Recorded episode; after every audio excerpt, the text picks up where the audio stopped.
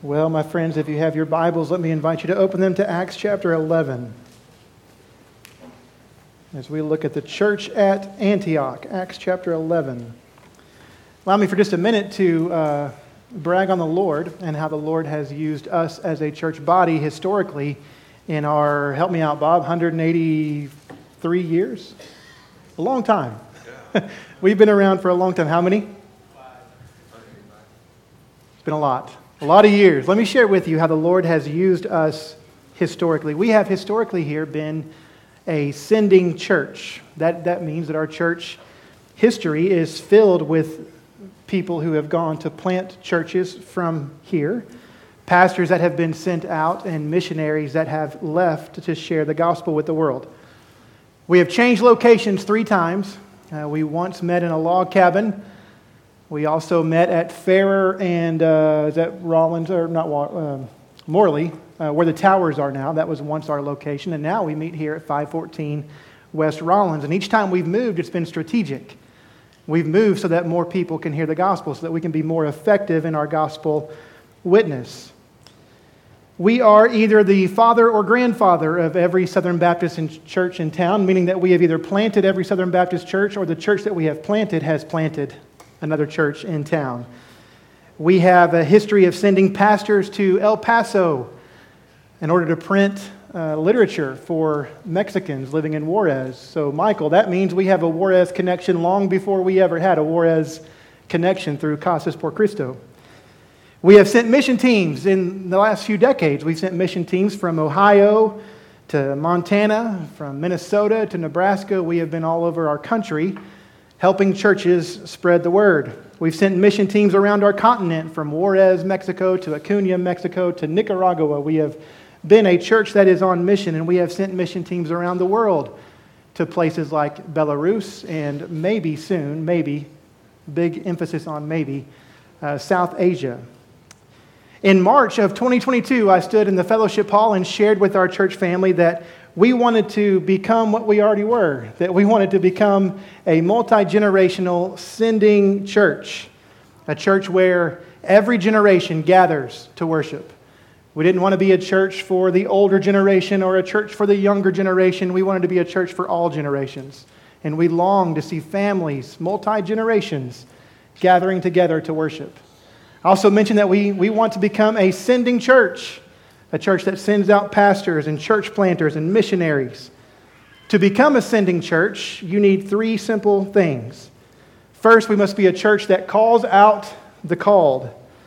And we're doing that here with our pastoral training center uh, at F B C Moberly. We are calling out the called. Currently, we are training three men to be pastors. And you may wonder why I'm so passionate about training men to become pastors. And the answer is because that's exactly what you did for me. twenty-two years ago, I lived across the road, one fifteen Elizabeth Street, and I wandered into this place, watched this place fill up every Sunday, and wondered why you were why you were doing that. Why did you come here every Sunday? And why did you leave? And why would you give of your time and of your money to come here and worship? I was an atheist then, didn't believe in God. Soon then I'd get married, and then I would soon call this place home, as the Lord would save me and then use you to train me. And so now, the kid who walked in here twenty-two years ago now stands as your pastor. And that's not without challenges. It's hard to lead a church where you grew up in, spiritually speaking, and it's hard to be led by someone who you helped grow up.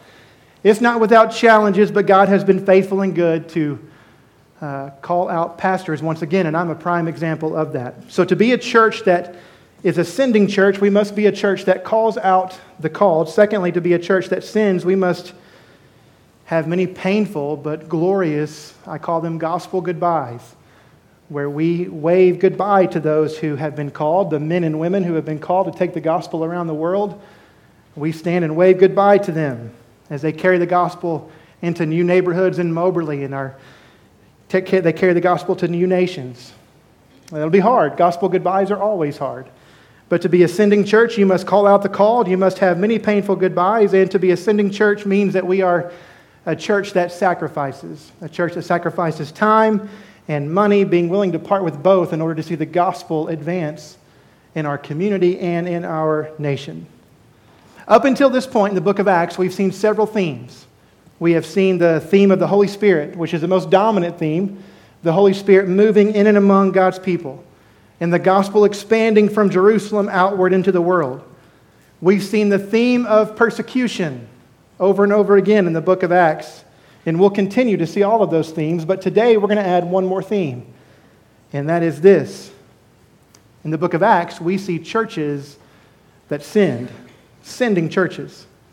And this morning, you're going to see the church, the sending church, calling out the called, saying goodbye, and sacrificing money and time for the gospel to advance. In other words, you are going to see very clearly from the pages of Scripture a sending church. And what I hope to show you today by uh, the Spirit of the Lord is how the Almighty God, how our Almighty God calls a church to become organized, strong, and then commissions that church to be a sending church. We'll see three steps to becoming a sending church. And so with that in mind, I'd ask you to pray.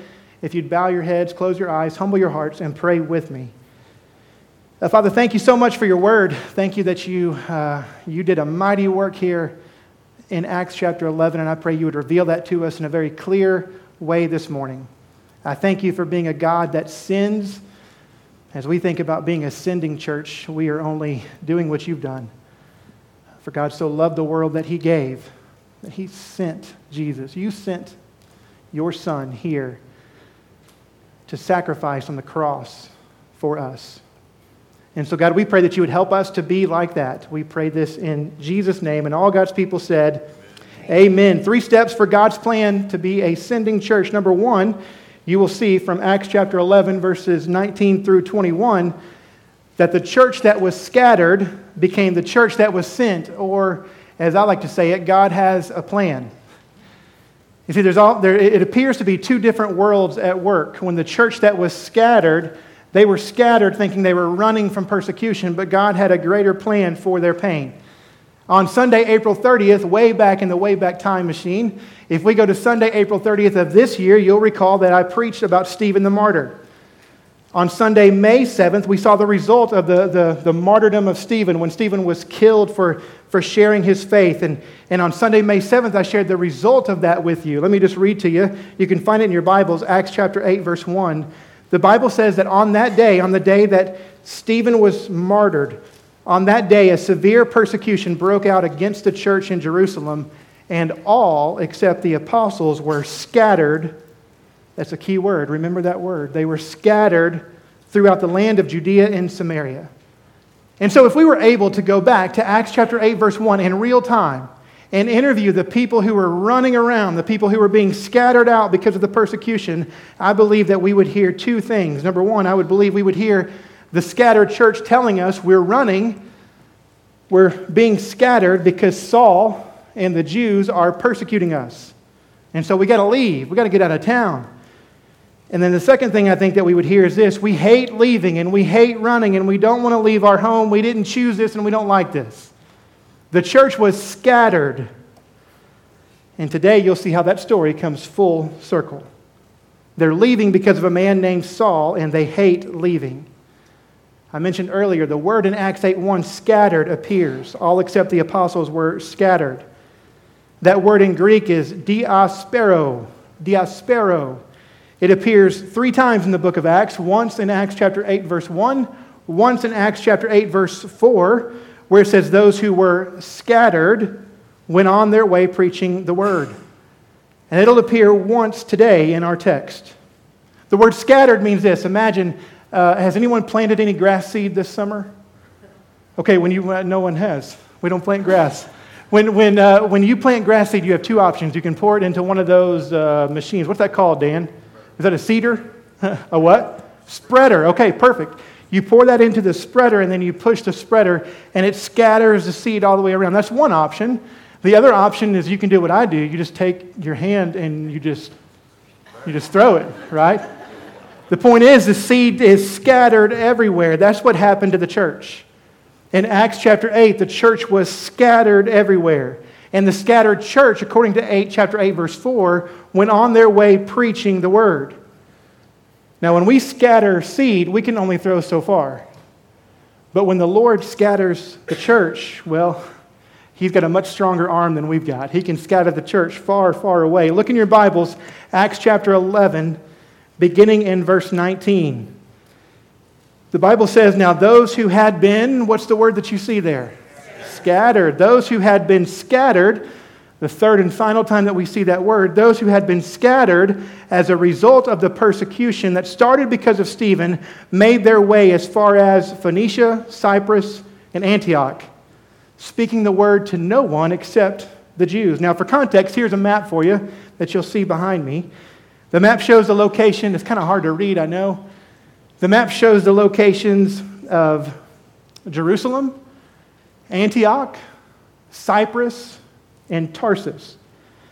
You can tell that Antioch is uh, quite a ways away from Jerusalem. In fact, it's about three hundred miles away. For context, if we get in our cars today and we drive towards Chicago, we'll almost get there. We'll get about thirty miles west of the suburbs of Chicago. That's how far three hundred miles is. That's how far the church was scattered in Acts chapter eight, from Jerusalem to Antioch. And the culture between Jerusalem and Antioch was vastly different, almost as different as the culture between Moberly and Chicago. Vastly different culture in, in Antioch. Antioch was just a small town, and by small town I mean huge town. It was the third largest town in the Roman Empire, home to anywhere from five hundred to eight hundred thousand people, which was huge for that day. It was found on the Orontes River. Remember that, that's important. Antioch was religiously pluralistic. They had lots of gods and goddesses. In Antioch, you would find temples built to the Greek goddess Daphne and the Greek god Apollo. You would find temple prostitution run amok. It was known for its immorality. You can think uh, Amsterdam of the Bible. One commentator writes that a common critique of Antioch was that it was that that the, the filth of the Orontes, the filth of the river that Antioch was founded upon, the filth of the river had flowed into other communities. It was a vile and wicked place. And situated within Antioch, in that little city, there were, theologians estimate, twenty-five to fifty thousand Jews living in Antioch. And as a result of the persecution of Stephen, those Jews living in Antioch heard all about the gospel of Jesus Christ. In fact, that's what verse nineteen says, that they shared the word to no one except the Jews, meaning only the Jewish population in Antioch heard about Jesus.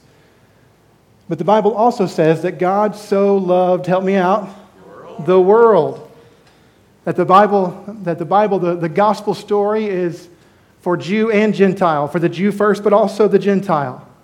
And the Bible commands us to take the gospel to all nations. And we saw that last week in the first half of Acts chapter eleven when Peter shared the gospel in Caesarea. The gospel went to all the world. So this is what happens next. Look in your Bibles, verse twenty. The Bible says, there were some of them, men from Cyprus and Cyrene, who came to Antioch and began speaking to the Greeks also. Do you see that? They were proclaiming the good news about the Lord Jesus. Can I put that in modern vernacular for us? Can I put that in modern terms? Verse, verse twenty, here's what that verse means. There were some of them, men from other places, who came and began to tell, quote, those people the good news about the Lord Jesus Christ. The Greeks, those people making up a, the, the group of people who might have worshipped the Greek goddess or the Greek god. The filth of the Orontes. Someone, men from Cyprus and Cyrene, dared to share the gospel with them. They had a vastly different value system. They had a vastly different view on life, but someone dared to share the gospel with them. You want to know why? You already know why. For God so loved. I'm eternally grateful that we are a church that takes the gospel to, quote, those people. You want to know why? Because I was one of, quote, those people. The atheist who had a vastly different view of life than you had. The atheist who had uh, no problem partying his way into adulthood. I was one of those Greek-speaking people. Those people, different. Didn't agree with you on anything. And I wondered again, why in the world would you come to this place? Why would you do this? And now, by God's good grace, here I am. As your pastor, twenty-three years later. Only God could write that story. But you know what I've learned over the years is that God is a really good author. He's, he's really good at writing stories that we could never dream up. Here's the reality. There aren't those people and us people. There are saved people and lost people. And saved people are called to take the gospel to lost people. And that's what we do, and that's what we see here. Men from Cyprus and Cyrene who came to Antioch and began speaking to the Greeks, to the lost people in the community. And look at what happens, verse twenty-one. When the church, when the church that is scattered, they were scattered because of the persecution. They began to share the gospel with the Jews among them and the Greeks among them. And look at what happens, verse twenty-one. The Lord's hand was with them, and a large number of people who believed turned to the Lord. To God be the glory that God saves lost people, and He uses us to do it. Isn't that an amazing story? Those people became saved people. They became brothers and sisters. The church that was scattered became the church that was sent, and the church that was sent became the church that was strong. This funny thing happens whenever we gather as a church and begin to share the gospel, and God does one of those mighty moves that He is so well known for, a mighty move of God. When those things happen, the world hears about it. three hundred miles north of Jerusalem, people are being saved left and right.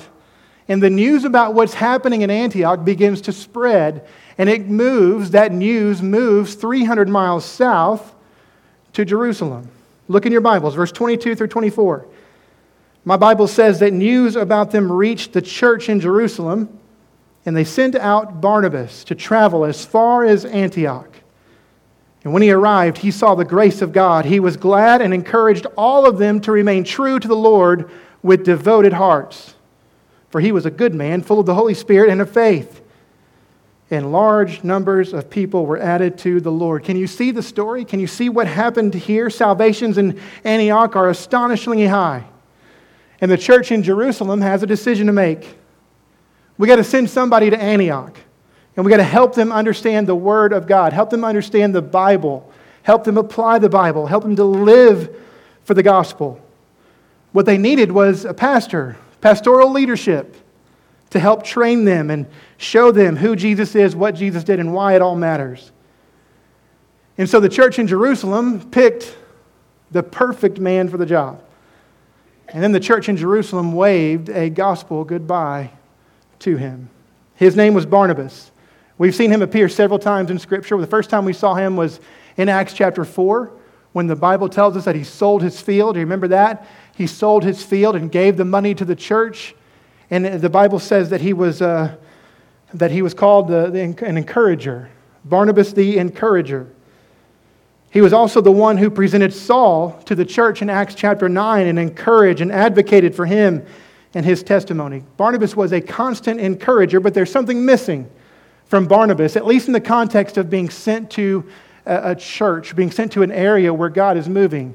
Up until this point, when the church in Jerusalem has sent out someone to check on the work in an area and lead a church in an area, it's been an apostle, Peter and John. But Barnabas is not an apostle. That's missing from his life. He is, well, he's just Barnabas.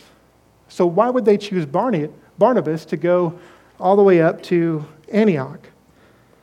Well, I, first, I believe it was the Lord's will. But I also believe it was so very obvious. Let me share with you why. The Bible says in Acts four thirty-six that Barnabas was a Levite from Cyprus. Steve, can you go back two slides and show us the map one more time? Barnabas was a Levite from Cyprus. Do you see where Cyprus is on the map? You see where Antioch is from the map? Because Barnabas was a Levite from Cyprus, he likely spoke Greek. He likely knew the area. He was familiar with the things in Antioch. And he was a solid man of faith. A good man, the Bible calls him. He was the man for the job. And so the church in Jerusalem stood up, waved a gospel goodbye to Barnabas. I had this picture in my head in the South. I don't know if y'all do this here in the Midwest, but when I would go visit my grandma and grandpa in the South and we would leave, it was like an hour-long leaving process where we would say goodbye and hug and say goodbye and hug and say goodbye again and hug, and then we'd get in our car and say goodbye again. And the whole time, from the, the moment we left my grandma's house to the moment we got in the car, my grandma and grandpa just stood on the front porch like this. Bye. I've said bye ten times. Bye. Love you, bye. And we'd get in our car and we'd go up the long driveway, and sure enough, my grandma and my granny, I'd call her granny and granddaddy, they'd be there waving all the way until they couldn't see our car anymore. That's the image that I have here of the Jerusalem church. Just waving goodbye to Barnabas, a gospel goodbye. And Barnabas shows up in Antioch, and the Bible says that he was deeply encouraged by what he saw there. And the church began to grow. And Barnabas realizes, I need more help. And so what does he do? Well, look in your Bibles. Verse twenty-five. The Bible said that he went to Tarsus to search for who? The same guy who was used to persecute the church, resulting in the scattering of the church, was now being called to disciple the church. Only God can write that story, but God's a far better author than we are. And so Barnabas goes to Tarsus and searches for Saul. Steve, one more time. I'm sorry, brother. Can you show us that map one more time? Do you see where Tarsus is on the map? Very top. Barnabas leaves Antioch, goes to Tarsus, and one commentator indicates that there's a Greek word there, searching, which indicates that Barnabas might have had a hard time finding him, that he had to really look hard for him, likely because he was busy ministering to the Lord, ministering for the Lord, to God's people. He finds him, and look at what happens. Look in your Bibles. I'll start again in verse twenty-five. Then he went to Tarsus to search for Saul, and when he found him, he brought him to Antioch. There's another gospel goodbye. The church at Tarsus waved goodbye to their hometown preacher. That was tough. Saul leaves Tarsus along with Barnabas, and they head back to Antioch. And now the growing church in Antioch has solid leadership. Look at the end of verse twenty-six. The Bible says, for a whole year they met with the church and taught large numbers. And the disciples were first called. Do you see that? What were they first called in Antioch? That's important. That word Christian in Greek means uh, belonging to Christ, or literally belonging to the party of Christ. Don't you love that? Like when you say you are a Christian, what you are communicating is, I belong to Christ. And that's important, because if you belong to Christ, you are expected to act like it.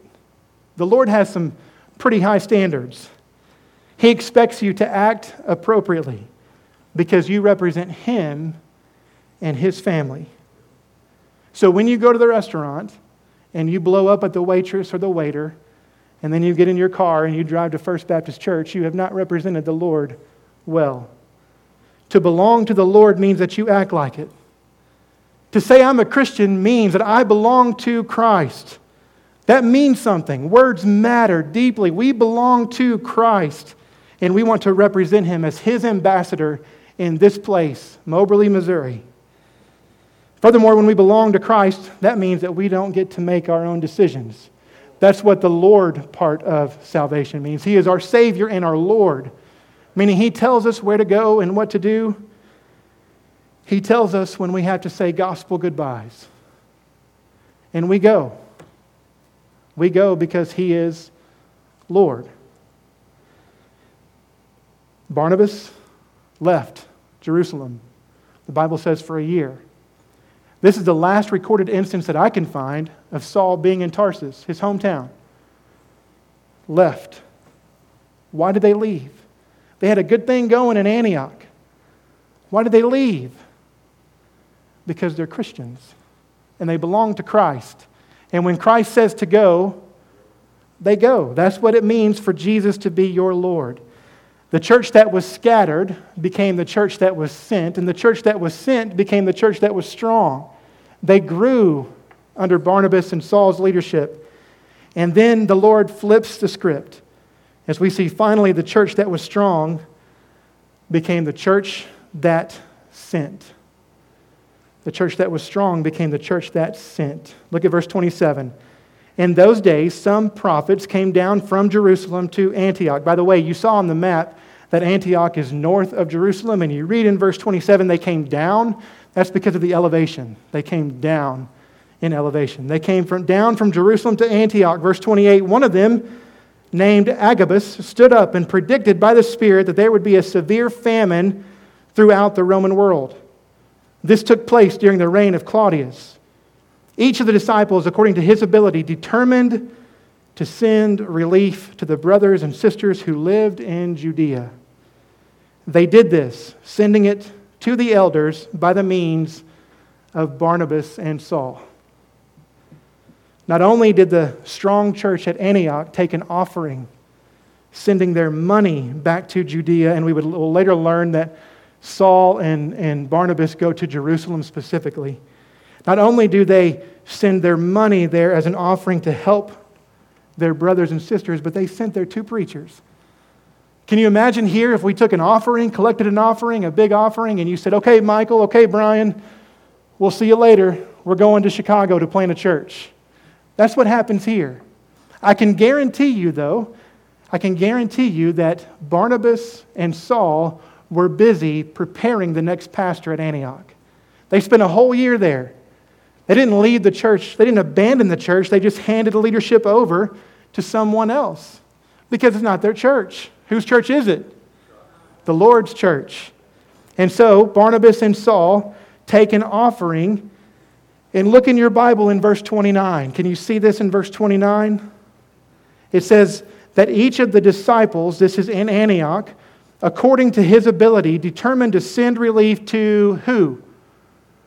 Brothers and sisters.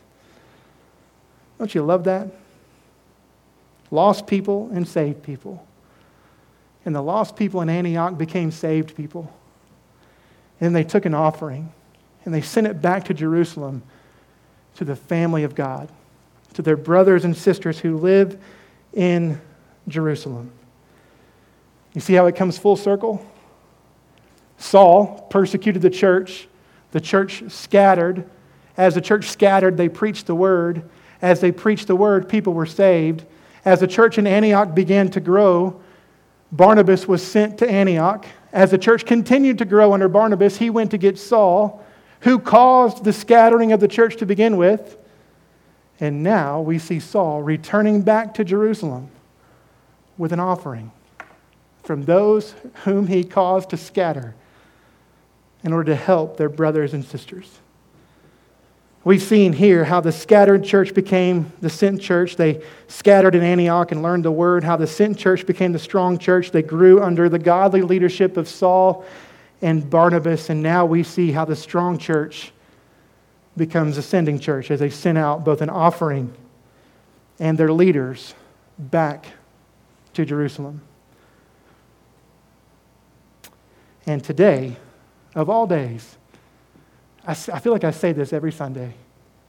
In God's good providence, I want you to see this sermon in action. Some sermons are better seen than heard, and this is going to be one of them. God knew long ago that we would be preaching about the sending church in Acts chapter eleven. On this day, July second, let me share with you. Uh, Josh Mosley, Josh, wave at us. Josh Mosley has a strong burden and a call from the Lord to be a pastor. He's been in our pastoral training center every Tuesday. We gather together. We've had different people come and share. Pastor Bob has shared several times. Uh, James Rawlings, who's a pastor in our association, he's come and shared. Uh, we we meet every Tuesday for an hour, hour and a half, and every Tuesday Josh is there taking notes, reading the assignments that we give. We give books out to read every month. They go through a theological training online. It's a lot of work, amen? Yeah, Steve is also a part of that pastoral training center.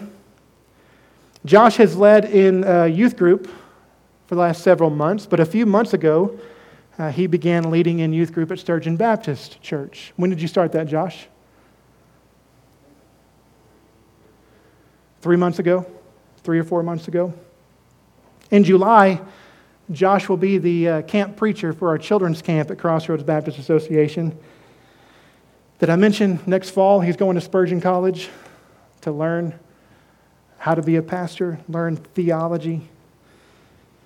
Next week, Josh will go to Sturgeon Baptist Church, where he will preach, as he's done a few times. And after he preaches, Sturgeon, our sister, brothers and sisters in Sturgeon, they will vote, not on him being their senior pastor, but they'll vote on him being their permanent pulpit supply, which means they will vote on Josh being the guy who preaches the word to them every single Sunday until they find a new senior pastor. That'll happen next Sunday, and if they vote in the affirmative, which I anticipate they will, Josh will begin July sixteenth every Sunday preaching the word to our brothers and sisters in Sturgeon. Josh, I'm going to ask you to come on up here, if you will. And Greg, I'm going to ask you to come up here, if you will, too. Greg is uh, Greg Taylor is Josh's family deacon. Here at First Baptist, deacons are assigned to families and they serve. We, we are a deacon body that serves. And one of the ways that our deacons serve is to pray for you. So you are prayed for by your deacon. Today, this morning, Greg is going to pray as your deacon. And Greg is going to pray for you, Josh, and pray for the Lord's will to be done. And we are, as a church, going to send him. We're going to send you to Sturgeon, and we're going to wave our gospel goodbye, just like my granny did, all the way down. Before we do that, though, Josh, I want to allow you just a moment to say a few words. Is this mic on? Say a few words and share with us exactly how we can pray for you over the next few months. All right. Well, so, is it on? Yeah. Okay. I just can't. You just got to speak loud. Yeah. Um. So. When Brian told me that we were going to do this, I thought it was kind of ironic that he was preaching over sending out people. But I'd say like a main thing for you all to be praying about is just God keep doing a work in my own heart and also a work in Morgan and I, who's my fiance now. What? Say that again. What? Say that again. She's your what? My fiance. You asked her to marry you? Yeah. Hey, when, when he asked you, what did you say? So did she say yes? Yeah. Okay, okay, good, good. But just for God to keep doing a work, but I was thinking, and I think it was God kind of telling me this morning, to ask you all to pray for me to keep living out First Timothy four, one through seven, of what a pastor should be, and not just standing in a pulpit or acting in a church, but also in his lifestyle and his family's lifestyle. So I think if you all can do that, God works in every way in that moment. So, amen. Josh, would you pray, or Greg, would you pray for Josh? Let's bow. Lord, we thank you so much for Josh. We thank you so much for his willingness to answer your call. We just thank you so much for the opportunity that you've given him, not only to go to seminary this fall, but also the opportunity that he's been given at Sturgeon Baptist Church. We just pray that you would continue to work in his life. Continue to talk to him, Lord, as he prepares uh, sermons on a weekly basis, and just continue to lead him in all that he does. We just pray that you also be with Sturgeon Baptist as they search search for their, their preacher. We pray that Josh would uh, fill the necessary void that they need um, until you find the person that they uh, that they need to, to lead their church. We just thank you so much for Josh and, and all that he has going for him and, and, and leading others to you. This we ask in your name. Amen. Amen. If you will commit to praying for Josh, I want to ask you to show him that visually by just simply standing where you are. If you'll commit to praying for him over the next several months as he leads the word, So Josh, what I want you to see is as you go, as you are sent, you are not going on your own, but we are sending you and praying for you, and we are going to continue to support you in every way that we can. Praise God that we are a sending church. Amen.